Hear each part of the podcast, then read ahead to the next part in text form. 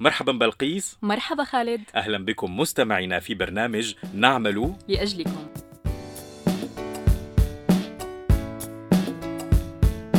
برنامجنا مقسم إلى أربع فقرات. نبدأها مع دور المجالس المحلية على الأرض ولقاء مع أحمد يزجي عضو المجلس المحلي في محافظة إدلب. وتستمعون أيضا إلى قصة مازن الشاب الذي نجا من انفجار لغم. ولا بد من مختص يرشدنا إلى العمل الصحيح سيكون ضيفنا في نهاية الحلقة. وفي كل حلقة مفاجأة. أعدها لكم فريق نعمل نعمل لأجلكم. خالد أجريت استطلاعا للرأي عن عمل المجالس المحلية. أين قمت بالاستطلاع؟ سألت مجموعة شباب من معرة النعمان عن دور المجالس المحلية بشكل عام وكان لهم أرد التالي. فالمجالس المحلية آه، نحن عنا فينا نقول مي منتخبي. منتخبي بالنسبة للأعضاء آه، ضمن المجلس. بالمعرة خصوصي ما في مي وما في كذا ومي مجرسمة. نتمنى يأمن مي للعالم وهيك شغلات. والله نحن بمعرض النعمان بنعاني من موضوع عدم فعالية أي أي فعالية للمجلس المحلي، موضوع الانتخابات يعني على أساس كل شهر في انتخابات وما عدنا شفنا نفس الأشخاص من ست شهور لهلأ. وما في فعالية على أرض الواقع أبدا. بعض العائلات يعني ما بيوصل شيء. كنسوة أو قلة في الإغاثة اللي عم تيجي آه، مثلا البيوت عم تتهدم مثلا. شو بدهم يحسنوا يساعدوها يبعتون على المخيمات مثلا. فقط في عندهم شغلات كويسة. يعني مثلا آه، إن صار شيء مثلا آه، قذيفه نزلت قذيفه أو شيء.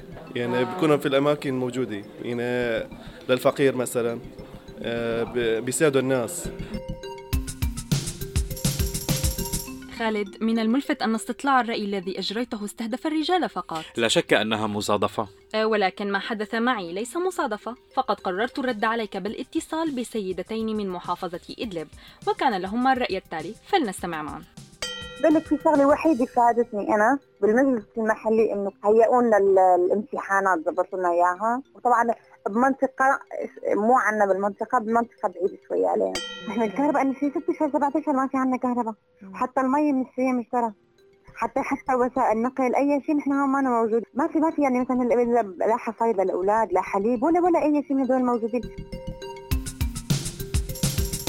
بعد أن استمعنا إلى استطلاع الرأي من محافظة إدلب بلقيس لديك اتصال مع السيد أحمد يازجي وهو عضو في المجلس المحلي في محافظة إدلب. أتركك مع السيد أحمد يازجي لتطرحي عليه بعض الأسئلة التي طرحها مسبقا آه، الأهالي في معرة النعمان وفي اليعقوبية وبعض المدن في محافظة إدلب. بلقيس. شكرا خالد. أستاذ أحمد أهلا بك. استمعنا قبل قليل إلى بعض من أصوات أهالي إدلب وكان لهم تساؤلات حول انتخابات داخل المجلس. نحن لما قمنا بانتخاب المجالس المحلية. كان بعض المناطق غير محررة وفي مناطق محررة. لهيك نحن بدنا ناخذ بالمناطق المحررة. أخذنا أغلبية السكان موجودين وف- وفي الأغلبية الثانية أخذوا الموضوع عادي وما ما له أي قيمة. وانتخبنا أعضاء المجلس المحلي بما فيه الأقسام كافة. الأولوية هي للشهادة العلمية وكل شخص بمكانه المناسب. نحن حاولنا مثلا ما تكون شهر لأنه شهر ما فينك تنتج أي شيء بأي مجلس كان. أيضا هنالك من اشتكى من مشكلة المياه بأنها ملوثة وهنالك من يضطر إلى شرائها آه، من المناطق المجاورة. نحن عملنا عن أربع مضخات. كبيره ضخمه كنا بتصليحها بس المشكلة اللي صار عندنا هون إنه ما عم توصل المياه هي مشكله انقطاع الكهرباء. جبنا محرك ديزل كبير آه، عبارة عن سكانيا محرك سكانيا كبير إنه مشان يولد هاي الطاقة توصل المياه. بس آه، آه، لما حسبنا التكلفة والمدخول اللي عم يدخل على المجلس يعني يا دوب يغطي أسبوع 10 أيام. هلأ حاولنا مدتنا شبكة آه، كهرباء من سلقين. للخط بس الخط ضعيف كثير يعني. هلا آه، حاولنا وصلنا للقرى اللي- اليعقوبية بس عم تيجي يعني يا دوب مثلا باليوم نص ساعة ساعة لأنه كثير الخط ضعيف. نقص وعدم توفر الاحتياجات الضرورية كحفائض الأطفال آه، أصبحت مشكلة أساسية ويومية يواجهها الأهالي. كيف تفسر ذلك؟ هلا نحن هون بالمجالس كل مجلس آه، مسؤول عن قرى ومسؤول عن أشخاص معينين. هلا نحن المجلس المجلس المحلي لمدينة جسر الشهور مسؤول عن نازحين جسر الشهور بما فيهم القرى المحيطة بمدينة جسر الشهور. يعني أي شخص من هاي من المدينة آه، بينزح منا أو من القرى المحيطة فيه نحن مسؤولين عنه كمكتب إغاثي. وعم نحاول نأمن له يعني كافة التزاماته يعني بالنسبة لقطاعنا لا آه، أغلبية الناس عم تأخذ احتياجاتها بما فيها حليب الأطفال قلة الموارد المادية اللي عم تيجي وقلة المعونات بس بالنسبة لحليب الأطفال والحفوضات هي كثير كمان عم نعاني منها. عضو المجلس المحلي في محافظة إدلب أحمد يازجي شكرا لك. كل الأحوال تجربة المجالس المحلية لا تزال جديدة وفي مرحلة النضج. ولذلك سنبدأ حلقتنا دائما بتسليط الضوء على عمل وفاعلية المجالس المحلية على الأرض في سوريا المحررة.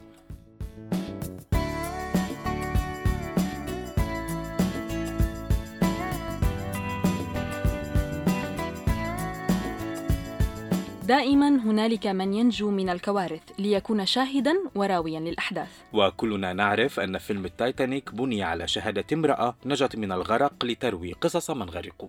والشاهد الملك يكون دائما بطل القصة. الشاب مازن نجا من انفجار لغم في مدينة إدلب، لنستمع إلى قصة مازن.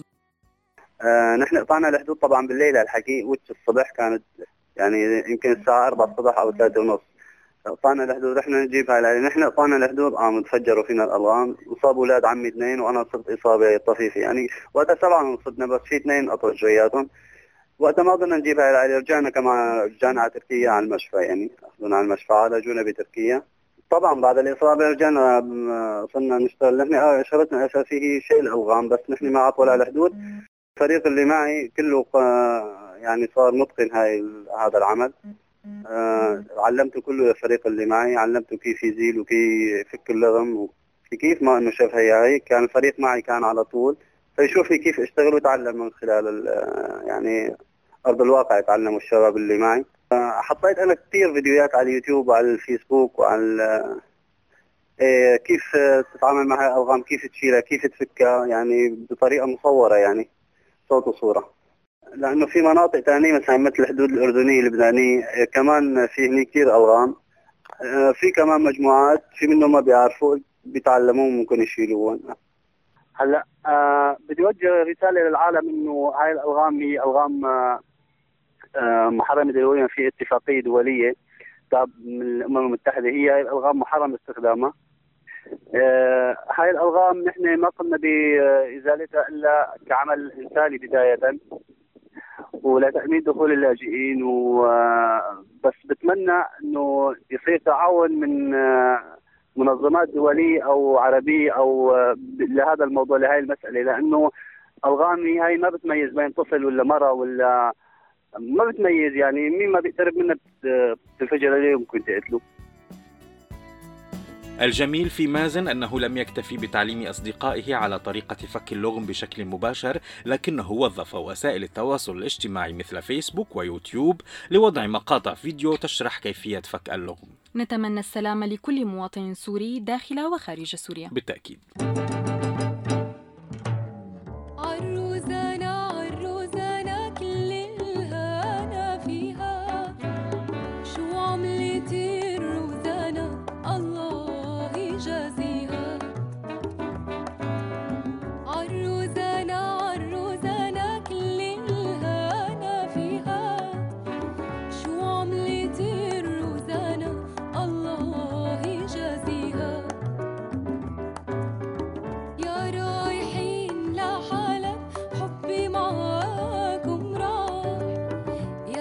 حملي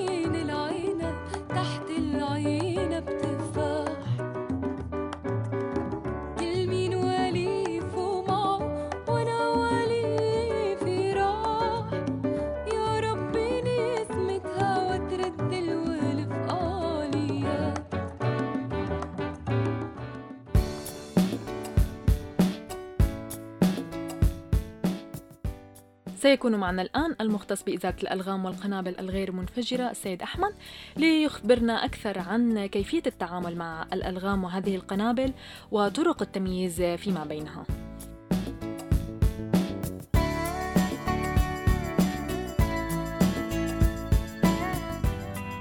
أستاذ محمد مختص بإزالة الألغام والقنابل الغير منفجرة كيف يتم التعامل مع الألغام الموجودة لحماية الأهالي من خطر الوقوع بها؟ في كافة المناطق المحررة يوجد بعض المجموعات التي تحسن التعامل مع الألغام وتعمل على توعية الناس في هذه المناطق وتنصحهم بعدم الاقتراب من أي أجسام غريبة. وعند مشاهدتها فتح ممرات آمنة خارج هذه حدود هذه هذه الألغام وإبلاغ هذه المجموعات عن وجودها للتعامل معها طيب وماذا عن القنابل الغير منفجرة؟ آه، يجب في هذه الحالة الإبلاغ عن آه، الإبلاغ إلى أقرب نقطة للجيش الحر عن وجود الجسم المعدني الكروي أو الأسطواني أو الدائري وإخلاء المنطقة من المدنيين وإحاطتها آه، إما بعلامات فوسفورية أو حجارة أو أي شيء متوفر والتعامل معها من قبل عناصر الجيش الحر بتفجيرها عن بعد. آه، كيف يمكن لنا التمييز ما بين تلك القنابل المنفجرة والغير منفجرة؟ من خلال شكل آه، جسم القنبلة. فعندما يكون جسم القنبلة متشقق ومفتوح تكون القنبلة منفجرة ولا تشكل أي خطر في هذه الحالة. أما عندما يحافظ الجسم على شكله فهذه القنبلة آه، تشكل خطر من الممكن أن تنفجر بأي لحظة وتسبب أذى لذا يجب الابتعاد عنها بشكل كامل وإبلاغ المختصين عنها المختصين والرمي عليها عن بعد بعد إخلاء المكان لتفجيرها عن بعد.